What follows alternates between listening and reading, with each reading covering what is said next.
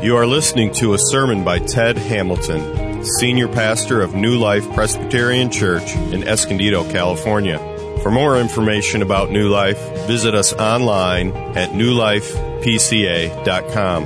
That's N E W L I F E P C A.com. Daniel. Here we go. Jim Houston. Many of you will remember Jim Houston. Some of you won't. Jim was a elder here, worship leader. Died in 2016 uh, at the age of 62 of multiple myeloma uh, after a 15 year long battle with it. Uh, Jim was, among other things, an author, and when he died, he had just started writing a new book. He'd come to a point in his life when he uh, recognized that God was not likely going to heal him of his cancer. And on the day he died, this the, the, the new book was the only open file uh, on his uh, on his laptop. Uh, he hadn't gotten too far. Uh, he had the title page, he had the table of contents, so he kind of worked out where he was going to go, and and the first paragraph of the first chapter. Um, but what I want you to hear is the title, his working title of the book was this. But even if he doesn't, thoughts on suffering when God is silent.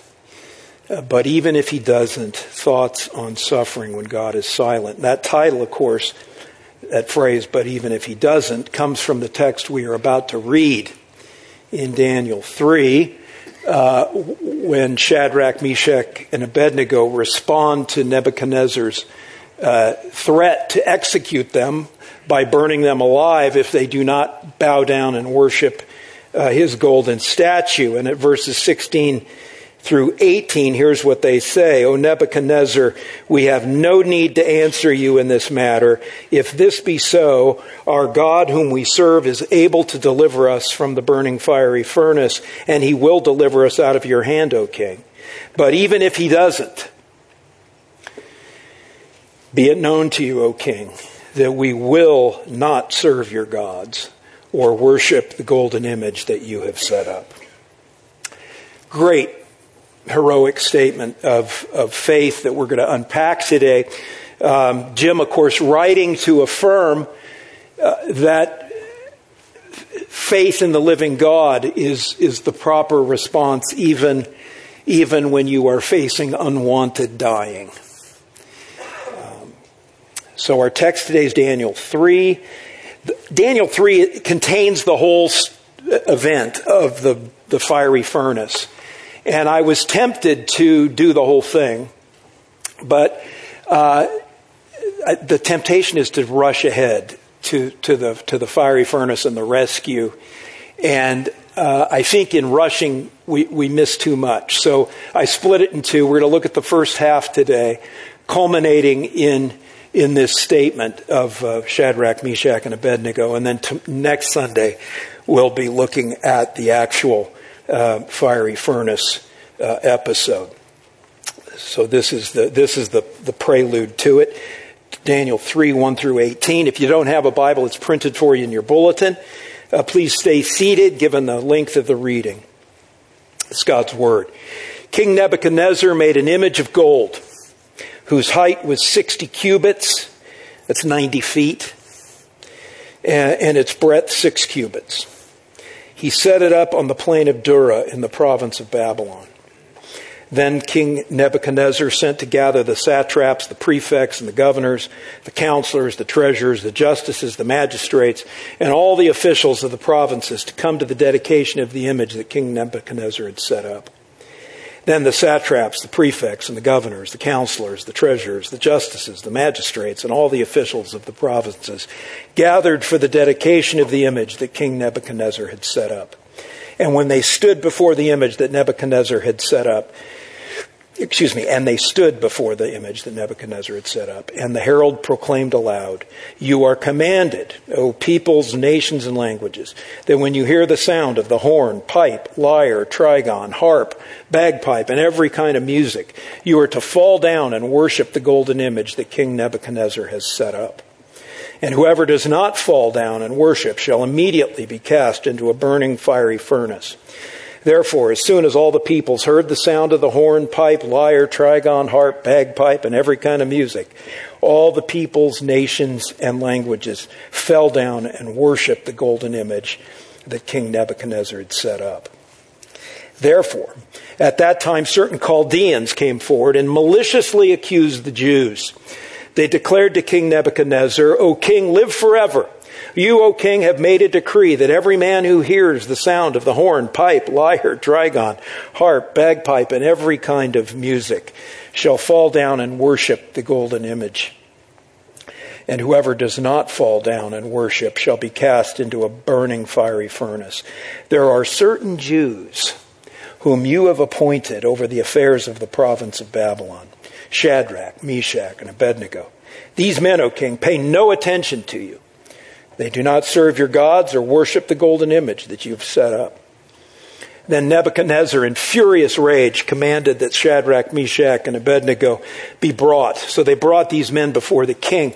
Nebuchadnezzar answered and said to them, Is it true, O Shadrach, Meshach, and Abednego, that you do not serve my gods or worship the golden image that I have set up?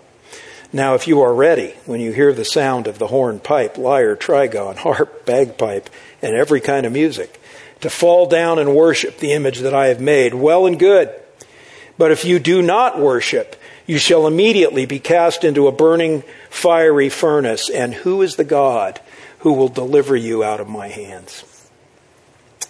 Shadrach, Meshach, and Abednego answered and said to the king, O Nebuchadnezzar, we have no need to answer you in this matter. If this be so, our God, whom we serve, is able to deliver us from the burning fiery furnace, and he will deliver us out of your hand, O king. But if not, let it be known to you, O king, that we will not serve your gods or worship the golden image that you have set up. This is God's word. Before we unpack it, let's, let's pray for the Lord's help. Father, um, by your Spirit and through this word, would you please come and convict us and encourage us and build us up? in the gospel, the good news of Jesus Christ, your Son, our Lord. And we pray these things in His name. Amen. Well, if you are uh, thinking perhaps that this story is a bit remote from you, uh, culturally and historically, uh, then let me remind you of another uh, man, Pastor Andimi. Lawan Andimi from Nigeria. Um, it was only two years ago, January of 2020, uh, just before COVID, uh, when uh, Pastor Andimi was kidnapped in Nigeria by Boko Haram, the Nigerian based Islamic terrorist organization. Uh, shortly after his kidnapping, Boko Haram released a video of him, a hostage video of him. Uh, we're sort of used to seeing those videos now. This video was different. Um, there was no tearful pleading uh, by Pastor Andimi for rescue. There was no panicked indication of what Boko Haram was threatening to do to him. Um, uh, instead, Pastor Andimi gave us a modern day Shadrach moment.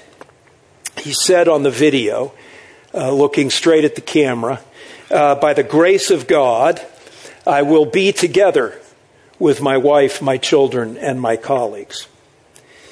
But if the opportunity is not granted, it's the will of God. Be patient, don't cry. Don't worry. But thank God for everything. Another African leader who knew Pastor Andimi commenting on his remarkable composure and his uh, stirring words uh, was quoted in, the, in a news story uh, saying, uh, Pastor Andimi appeared as one who's already conquered death uh, saying to his abductors and to the rest of us that he is ready to die for his faith in Christ.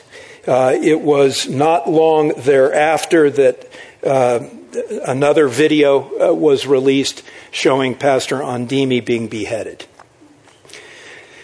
So this is uh, this is he had a you know a different result than the original Shadrach, uh, and yet the same faith. Right. This episode really shows us what faith is, what living by faith uh, in Jesus Christ looks like in a culture like ours that challenges our faith, undermines our faith, like the culture that uh, Shadrach, Meshach, and Abednego were living in. There's t- so much to be said here, we can only touch the surface. Um, so let me unpack it under just three headings. So we'll hit kind of some highlights. Uh, first, the persistence of human faith in human power. The persistence of human faith in human power. Second, the temporary nature of human approval. The temporary nature of human approval. And then third and finally, really looking at that statement of Shadrach, Meshach, and Abednego, we're going to look at the precision of genuine faith in God, the precision of genuine saving faith in God. So much uh, in this chapter. Um, so, first, verses 1 through 7, the persistence of human faith in human power. Um, you know, it's important that we keep this in context. And this episode immediately follows what was recorded in Daniel 2, right? And that is that the king had had a dream, a troubling dream, a dream that kept him up at night, a dream about a gigantic statue with a golden head and feet of clay. Turns out that that dream was a message from God to the king. Uh, it was God showing King Nebuchadnezzar the future. And Daniel uh, was uh, God's agent to, to help unpack the dream uh, for the king. And uh, Daniel explained to Nebuchadnezzar that the, uh, is looking at this statue, right, with the, that the head of gold was him. It was, it was the Babylonian Empire. But the body represented empires that would follow after his, inferior to his, uh, and um, but even more troubling than the, sort of the implicit suggestion that maybe his empire wouldn't last forever was this uh, picture of the of this rock not cut with human hands uh, destroying the statue, bringing it to nothing right? Just pulverizing all of the empires uh, uh, of the world. God's message to him being that that was really the fate of his empire. It's the fate of every worldly empire, that in the end, the only empire that will be standing is the empire that belongs to the Lord, uh, our God. Um, Nebuchadnezzar seemed to have received that message. Uh, he, he paid res- great respect to Daniel. Uh, he paid respect to Daniel's God. Um, but obviously, the truth of it did not sink in. Uh, it didn't impact Nebuchadnezzar for long because as we turn the page here uh, to chapter 3, uh, what's, what's he doing? he, he, he's building this gigantic statue, all of gold, and and uh, it, it, clearly represents him uh, and his kingdom, his gods. It's a monument to human achievement and political power. Uh, the author you heard as I read it goes to great pains to show you that this is a this is a man-made artifice. How many times did did it say the image that he had set up, image that he had set up, the image that he had set up? Am I Right? As as one commentator said, uh, the author is trying to communicate that this is a big setup job. Um, it, you can't avoid the implication here, right? Having just re- looked at ch- chapter 2 and now into the first half of chapter 3, that, that, that, that the king is really trying to defy this dream, isn't he? He's, he's working against the dream. He's pushing against the God who, who gave him this message, right? He's not going to be just the head of gold, right? He's going to be the whole golden enchilada, right? No inferior kingdoms, just one kingdom, his, the golden one. Uh, and it's going to be at the center of reality. It's going to last, and there is going to be no God who will defy him, get in his way, which is exactly what he said to, to Shadrach, Meshach, and Abednego. Said, You know, if you don't worship this statue that represents me and my empire, who's the God who will deliver you uh, out of my hands, right? A huge personal political power play here, right? In defiance of uh, the future that has been revealed to him by, by Daniel's God. Um,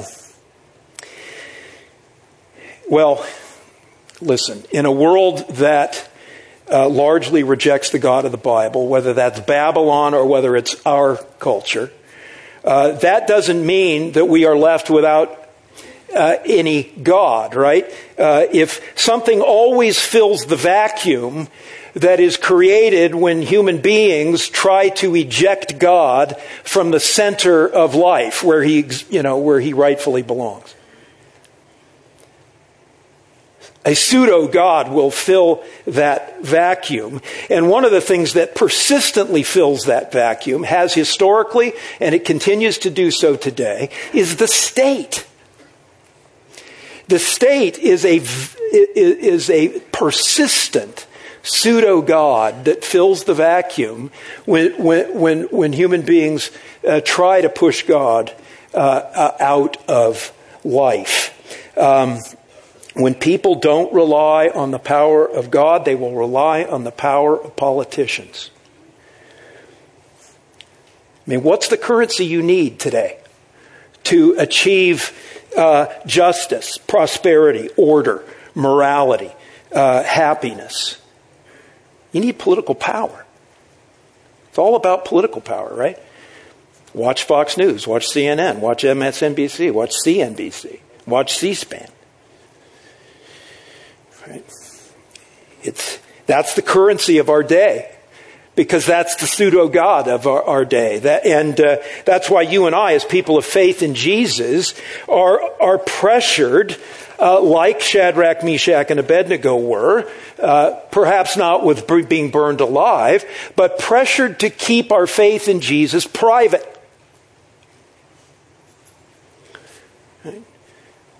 Because Jesus is a competing sovereign. Right? Politicians don't like that. So we're put under pressure not to bring Jesus into public life, cultural life, to not let Jesus inform how we do business, uh, how we do education, how we parent our children, how we practice our sexuality, how we define gender and marriage. Listen, Nebuchadnezzar didn't care if Shadrach, Meshach, and Abednego worshiped their their Hebrew God behind closed doors, uh, you know, in their homes. Um, but he insisted that publicly they worship the state. Right? That they, that they bow down to the statue. And it is not unlike our situation here, right? People don't care what we're doing here behind these closed walls as long as we keep it behind these walls. People don't care about your devotions around your, your dinner table at home. But there is great pressure, right, to not bring what's behind the walls here out into life, right?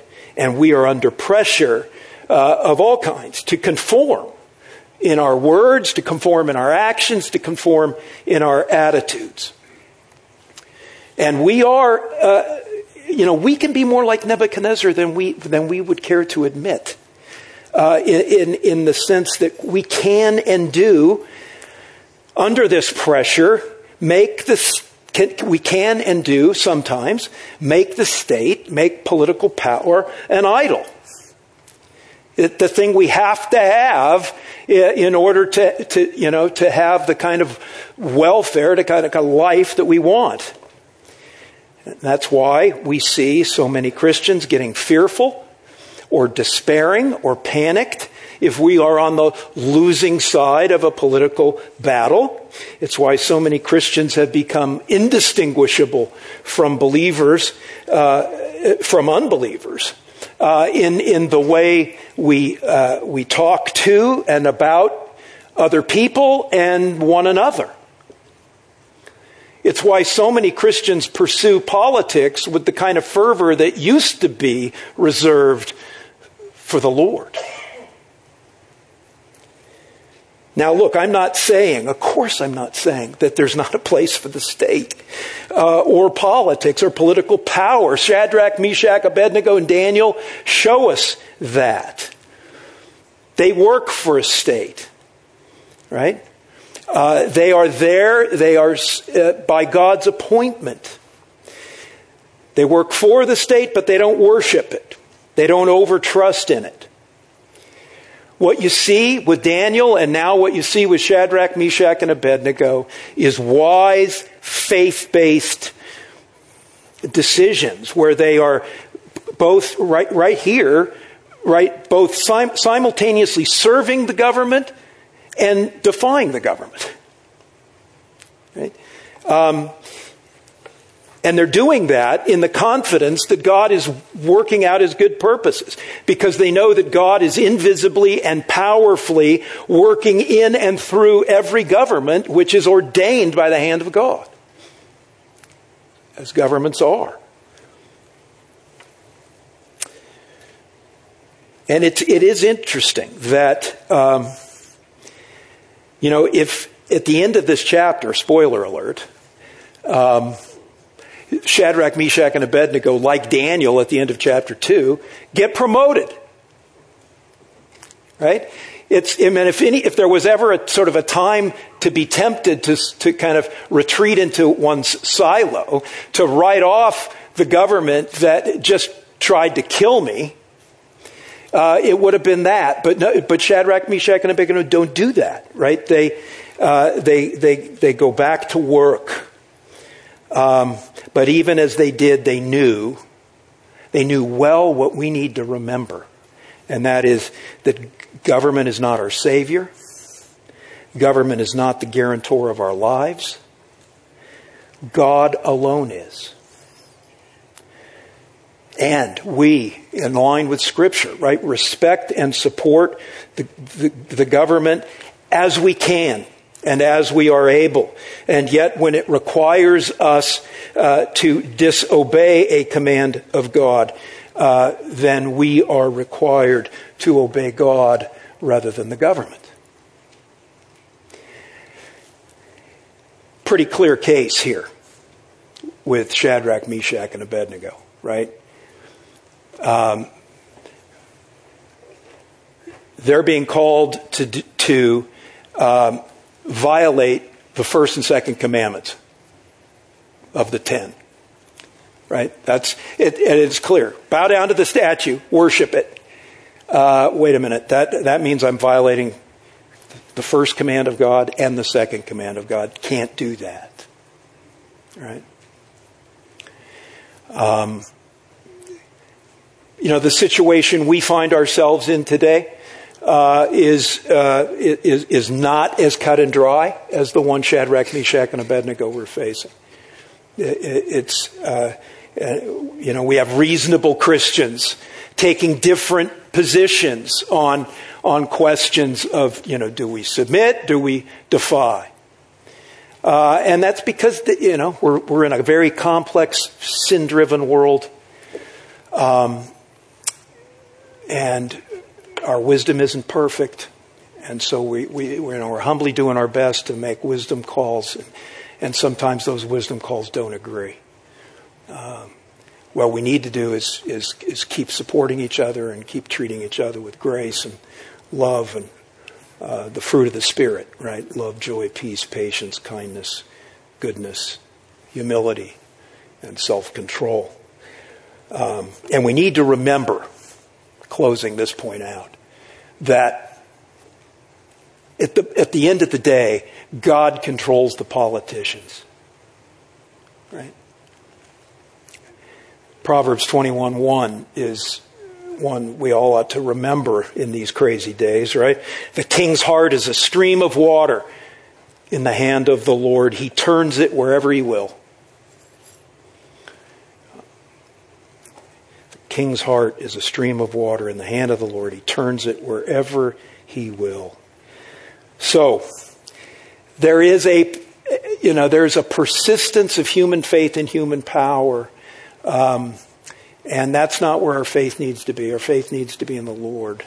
And in that faith, we, we, we serve human power whenever we can, and we defy it when we have to.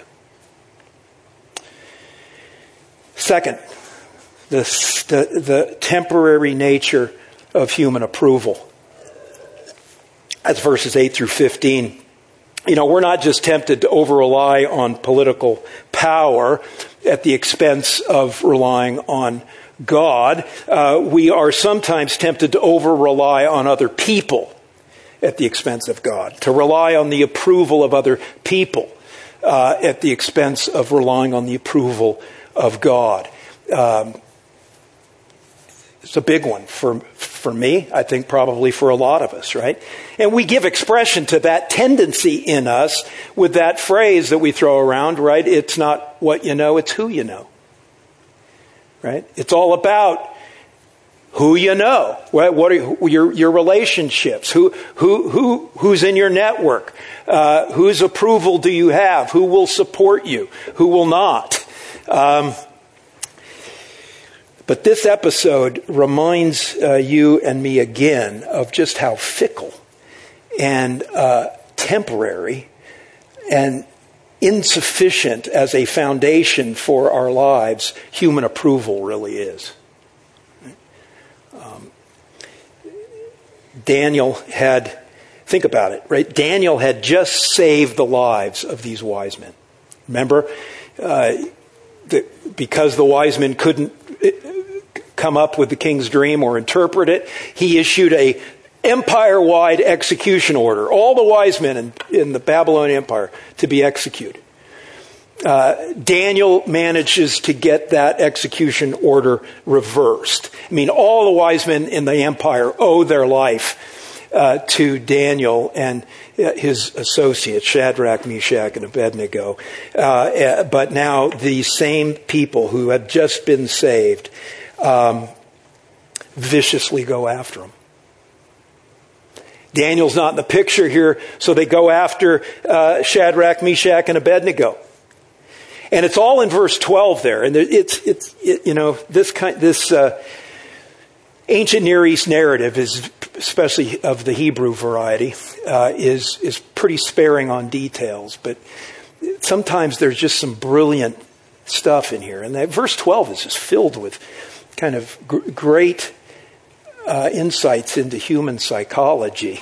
Um, the first thing you hear is that these wise men, these Chaldean wise men, um, they essentially launch a racist attack, right? The, the, you, you, can't not hear the racist overtones in, in their statement when they go to the king. Oh, king, right? Live forever. Oh, king, there are certain Jews. They didn't need to say that. They could have just said Shadrach, Meshach, and Abednego. Now, Uh, there are certain Jews. Uh, so you get this, these racist overtones. And then you go on in verse 12 and you get what almost is certainly some degree of professional jealousy. There are certain Jews whom you appointed to these influential positions in the empire that we wanted that we could do, that we're more qualified for. And professional jealousy. And then finally, in verse 12, they, they resort to just an out, uh, just outright lying. Right? And king, they pay no attention to you. Well, that's just false. um, Yes, they've made a discrete decision to disobey the king in one matter. We're not going we're not going to bow down and worship the statue. We're not going to worship your gods that way. Not worship your gods at all. Uh, but other, other than that, as far as we know, these they, they continued to be faithful servants of the king, and we know some of among his best advisors. They weren't blowing the king off here. Uh, and yet that was the suggestion. Now, listen, you, this, this probably sounds familiar to you. I, I, I, have no doubt some of you have experienced this uh, in, out, out, in life, in school or in business. Um, uh, I, I, remember in, in, my, in the business world before I uh, became a pastor, I, I had a couple of occasions where, where people took credit for work I did, you know, to their advantage and to my disadvantage. Um, I've had people in the church say outright lies about me. And, uh, you know, that's troubling. and it makes, you know, when you're, when you're faced with these situations, right? And I'm sure you you guys have experienced similar things. People, people do these things. I haven't been the subject of a racist attack, but I'm an old white guy. And I know, but I know some of you have uh, dealt with, uh, uh, you know, ra- racial, uh, racial uh, prejudice or discrimination. Um, the it makes the Psalms come alive, doesn't it? Because so many of the Psalms are, are David, uh, you know, uh, going to God and reflecting on uh, the, the loss of his human support system, right? Friends stabbing him in the back, people saying lies about him. Um, just and and and and it, and it hurts. And uh, but we need to do what, what, what, what David does in those situations, in those Psalms, right? And it's not to become cynical and it's not to become vengeful. Uh, it's, it's, to, it's to be reminded that, look, people are a mess. There's all kinds of things that, motiv- motiv- that might motivate their behavior, including sin. But, but ultimately, I'm not looking to them for my approval. I'm not looking to them as the as the foundation for my life, as for the for the source of my well-being. Uh, my my ultimate hope has to be in the Lord. You know, not not not in in other people, as as important as they may be. Because uh, the Lord doesn't change, and His approval of us doesn't change, because it's based on the work of Christ. Thankfully. His approval would change of me all the time if it was based on my work. But God's approval of me, God's acceptance of me, God's acceptance of you doesn't change because it's based on the completed, finished work of Christ. Perfectly done for you on your behalf. Um, You know, there's a great insight about Jesus on this point in, in John's Gospel. Right at the beginning of John's Gospel, John chapter 2, uh, Jesus is on an early trip to Jerusalem. He's in Jerusalem. It's Passover time. And he is, um, he's teaching, he's preaching. Uh, John says he's performing signs and miracles. And, and a buzz is developing around Jesus in Jerusalem. People are beginning to gather, people are saying good things about him. That's a, that's a critical moment, isn't it? Um, that's a moment when uh, you know you like to believe your you know your own press. You like you want to believe and and and what, what other people are, are saying about you. You want to, you want to, uh, you know, get them to write it down so you could post it on Facebook. It's, but, but that's not what, uh, but that's not what Jesus does. Um, John, John says this, but Jesus on his part, on his part, did not entrust himself to them. to the people who were around him and speaking well of him. He did not entrust himself to them because he knew all people and needed no one to bear witness about man, for he knew himself what was in man. Yeah. That's not to say Jesus was cynical. It's not to say Jesus didn't love people. Jesus magnificently loved people. He just didn't make people his ultimate trust. He didn't make their approval uh, his, his, his ultimate ground of, of being and, and, and satisfaction. No, his ultimate trust was his father, in his father. He sought the father's approval. Right? Loved people, and, and I'm sure, you know, didn't, didn't mind the approval, but just didn't entrust himself to it. Entrusted himself to his father. And, and, and, you know, we really need to do the same. So there's this persistent tendency we have to trust in, in, in, this, in human power rather than in the Lord, uh, to make the state a pseudo God in, in favor of, instead of God. There's this temptation we have to, to, to, to, to play off human approval, um, which would have been deadly in, well, was virtually almost deadly in, in Shadrach and Meshach and Abednego's case, uh, because their, that approval was stabbing them in the back. And now we're going to look at, at, at the genu, what, what the, the precision of genuine faith, what it looks like. What I got the word precision from from Tim Keller, um, because and I think it's a good it's a good thing I think to, a good word, because genuine faith, saving faith, is is precise, and I think we we tend to have kind of vague notions about faith. You know, what is faith? That we, it's our definitions of it a little squishy, little vague, maybe sometimes we talk about faith as if it is it, like it's something that that saves, and it's of course it isn't. You know, we don't have faith in faith. What faith, the importance of faith is what it connects us to, right? Uh, well, this this episode shows us three things about genuine faith, three parts of genuine faith in Christ. First, when you read that statement, and I'm going to read it again, it's worth reading again, just so we have it in mind as we uh, close up here dealing with this. Um, uh, where is it here? Here we go.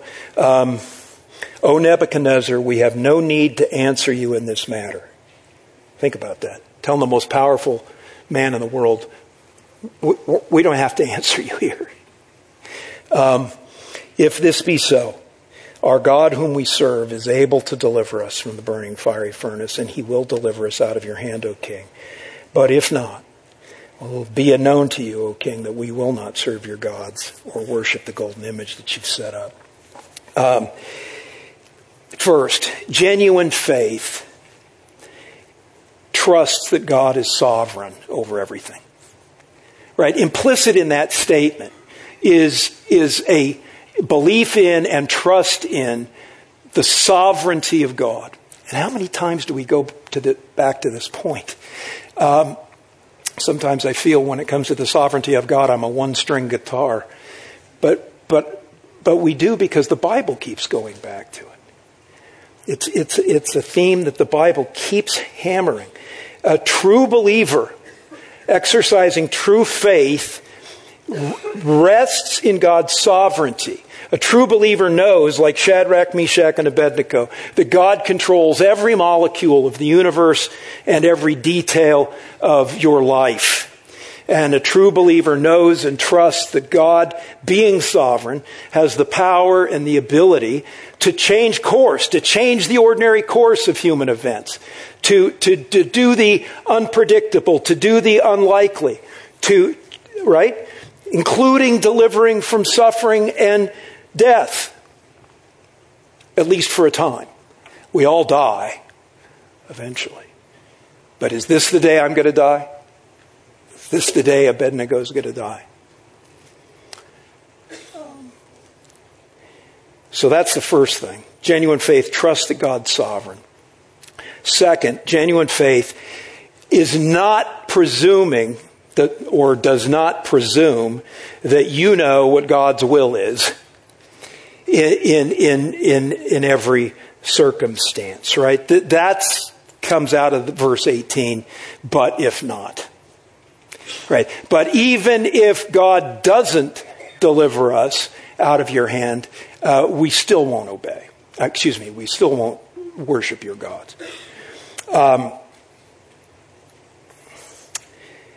you know, that, that statement, Shadrach, Meshach, and Abednego are communicating a few things, right? They, they are communicating that they know God could save them. They believe that God will save them one way or another. But if but but they're not sure. Right? They're not sure if he will save them from the fiery furnace. Maybe he will, maybe he won't. Maybe they walk, maybe they burn. They weren't sure. That's why the but if not. Um, they simply placed themselves in God's hands and, and, and, and would live or die by what God decided for them. They didn't know.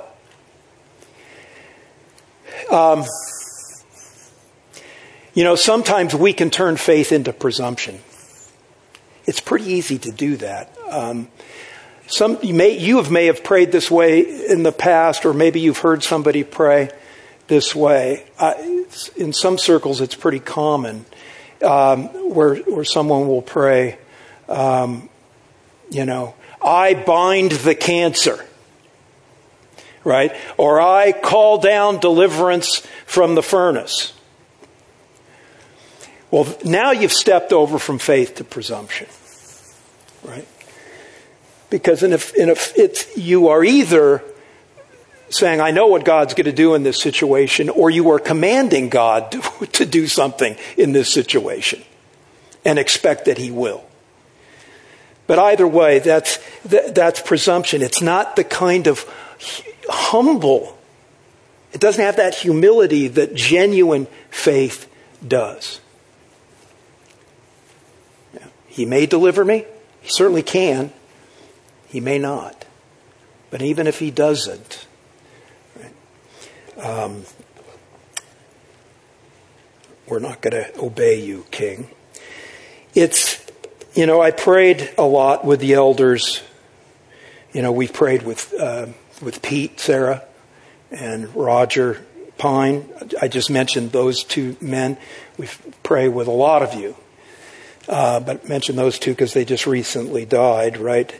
And we prayed for them. We anointed them with oil uh, and prayed for their healing from cancer. Uh, we believed God could do it, uh, but we never presumed that God would. Right? Um, we would not have been surprised had He done it, uh, but we weren't going to presume that He was going to do it. And um, and in fact, that's where most of us live, right? It's by, by definition, miracles are exceptional. Uh, we, we don't expect, you know, last second deliverances from fiery furnaces, uh, uh, you know, as a matter of course. Those things are unusual. Many times, many times, God God's answer to our prayers is no. No, uh, he, he will not deliver you from suffering or death.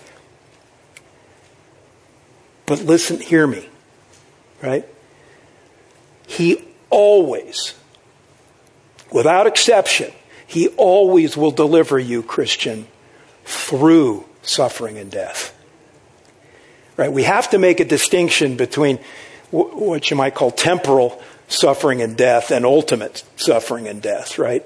We're all going to die. There's going to come a point where phys- we're going to physically die once, and, and that is, uh, we're promised that in Scripture. So there's going to come a point when God won't deliver us from it. Uh, but, you know, is it going to be today?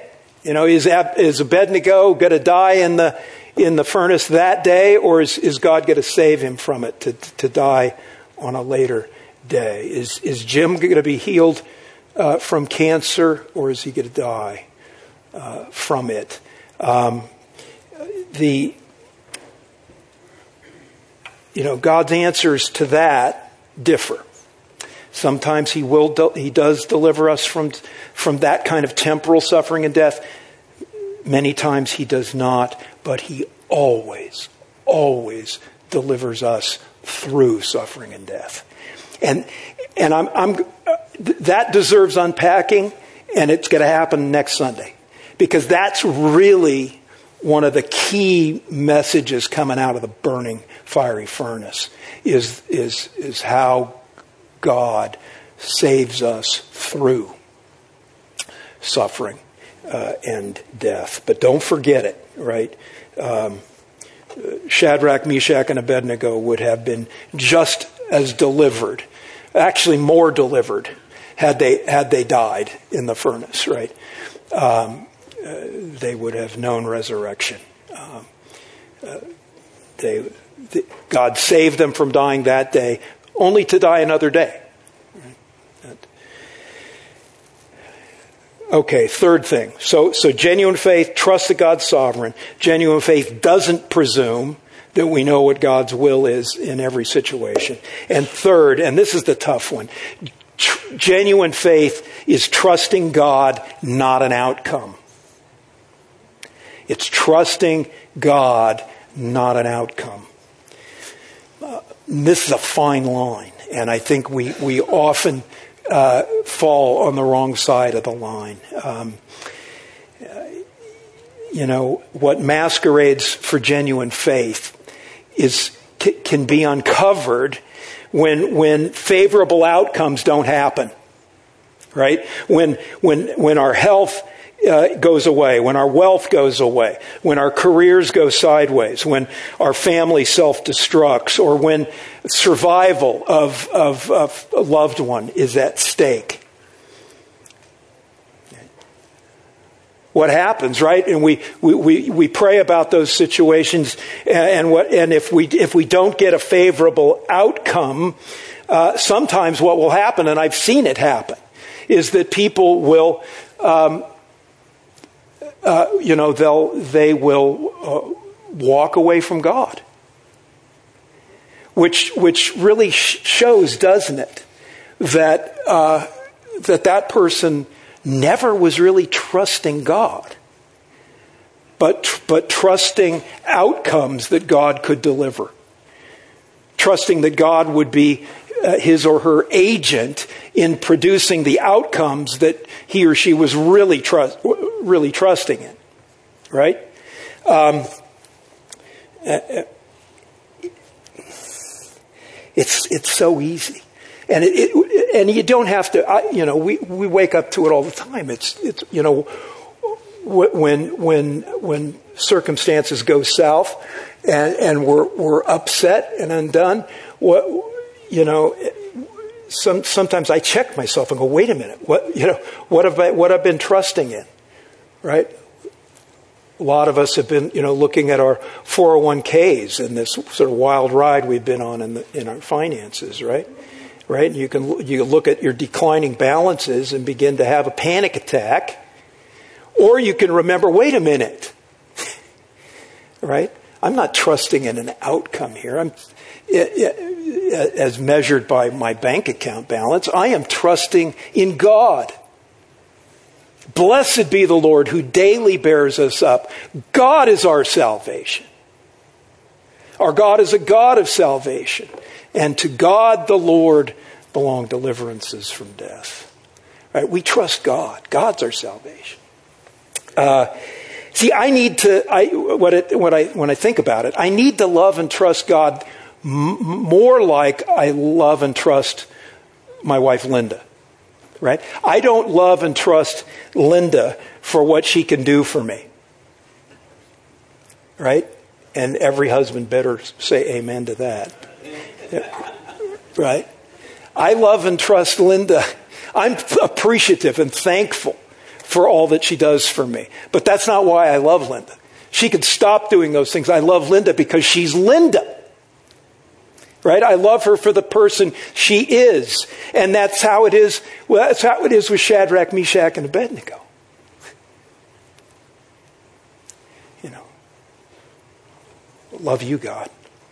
I'm gonna, I'm gonna, we're gonna follow you. Um, I'm not, not, not if, uh, I'm not trusting in an outcome. Think about if they were trusting in an outcome. I put myself in their shoes. I, I was doing that this week. And, and, you know, one of the outcomes that I find that I can easily trust in rather than God is survival. Right? Pretty basic outcome. I'd like to survive. What if that was their uh, you know, what, what they were trusting in. And could, they could easily do that, right? Because God had given them, God had placed them here, taken them to Babylon, blessed them there, put them in these important government positions. They're now in influential positions where they're, they have, they're in the position to influence Babylon. They're in an influence to influence, position to influence the other Jews in captivity. They're uh, obviously leaders and examples to them. They're saying, well, I can't, you know, I can't jeopardize what God has given me over here. You know, I've got to survive so I can serve in these positions that God gives. So what will I do? Well, I'll just, you know, I do a passing nod to the statue. Oh, I will physically nod, but mentally I won't. I'm a great rationalizer. Um, but they wouldn't do that. Um, see, because their trust was in God, not an outcome. Didn't matter if they survived or not. I'm trusting God. Right? He'll, he's, he's got this. Let me close with this. It all boils down to one important question. And, and this question was, was asked by um, Oxford professor John Lennox, who's a mathematics guy who, who wrote a commentary on Daniel. Still trying to figure that out, but he's a lot smarter than I am. Uh, mathematician, philosopher of science. And in his commentary on Daniel, John Lennox asks this question reflecting on Shadrach, Meshach, and Abednego. Is there really something more valuable than human life? Especially when that life is your life. That's the question. He says we got to we got to wrestle with here. Is there is there something more valuable than human life, especially your life? I would submit to you that the answer is yes, and that something more valuable is Jesus. Think about Jesus for a minute. You know, Jesus also had a Shadrach moment. And sometimes I think we're, we're, we're, we're too, in too much of a hurry to, to, to get to the cross or to get to the fiery furnace that we miss the Shadrach moment. Jesus' Shadrach moment was in the Garden of Gethsemane where God gave Jesus sort of a sneak preview, right? A trailer of coming attractions. Here's the fiery furnace that you're going to get thrown into. Here, here it is. Look at it. Feel it. Here's the cup of my, uh, my wrath against sin. You know, take a whiff of that. And it's really great that God did that in the Garden of Gethsemane. And, and, it's, and of course, it's why Jesus was in such, uh, you know, he was in extremis in the garden, right? Sweating blood. Because God was showing him these things. And God was doing that for a reason. Because he wanted Jesus to have informed consent. Right? He didn't want Jesus to be blindsided by anything. When he went to the cross, God wanted Jesus to know what he was facing fully, right? And so what does Jesus do? Well, he sees that and, and, he's, and he, he does what we would all do in our human, human, human natures, right? Is, is, is it possible, Father, to do something else? Do I really have to die? Can we come up with another way that doesn't involve my dying? And, and the answer that Jesus gets back from his Father is no. It's not possible to do something else. If you want to save the people I've given you, if you want them to share in your glory and to enjoy your life and your, your abundant life, your eternal life, your joy, uh, then you have to die to suffer, to satisfy divine justice for their sins. You have to go into the furnace. You have to drink this cup. This cup. Um, and here's what I want you to remember Jesus chose obedience over survival. Jesus chose obedience over survival. Shadrach, Meshach, and Abednego did too. That's how deeply Jesus Christ loves you. Right?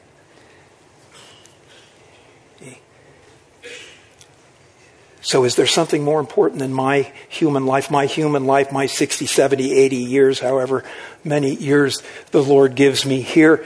Uh, is there something more important than that? Yeah, it's Jesus who, who, who chose obedience, meaning death, over survival for me. That's more important. If the Son of God did that for me, did that for you, how can we do any less. Right? Remembering that that obedience, even unto death, it has been converted by what Jesus did into, as Paul says, being swallowed up by life. Death is now being swallowed up by life. The world laughs at that and says we are Pollyannish and we are we are um, uh, ignoring the harsh realities uh, of, of dying. No, we're not. Because three days after he was killed and buried, Jesus walked out of a tomb. Right? That's our, that is our trust. And, uh, and on the scale of eternity, it really is the only right and good choice. Right? Amen. Amen. Let's pray.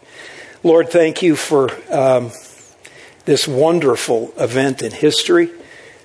Thank you for the example of Shadrach, Meshach, and Abednego. Thank you more for your son who chose obedience even unto death on a cross uh, rather than his survival, and which he easily could have done. Um, thank you. Thank you for that. Uh, Lord, forgive us where we get off center, make other things our, our functional trusts, our pseudo gods. Um, just recalibrate us, please, by your grace, and uh, and help us uh, to walk, Lord, uh, in in the power of the Spirit, uh, with the fruit of the Spirit, um, without fear, uh, and with great love, showing our friends, showing the world uh, who you are. Uh, we pray these things in Jesus' name. You've been listening to Ted Hamilton, Senior Pastor of New Life Presbyterian Church, Escondido. Please visit us in Escondido, California, or online at newlifepca.com. New Life Presbyterian Church Escondido reserves all copyrights as applicable by law. Thank you for listening.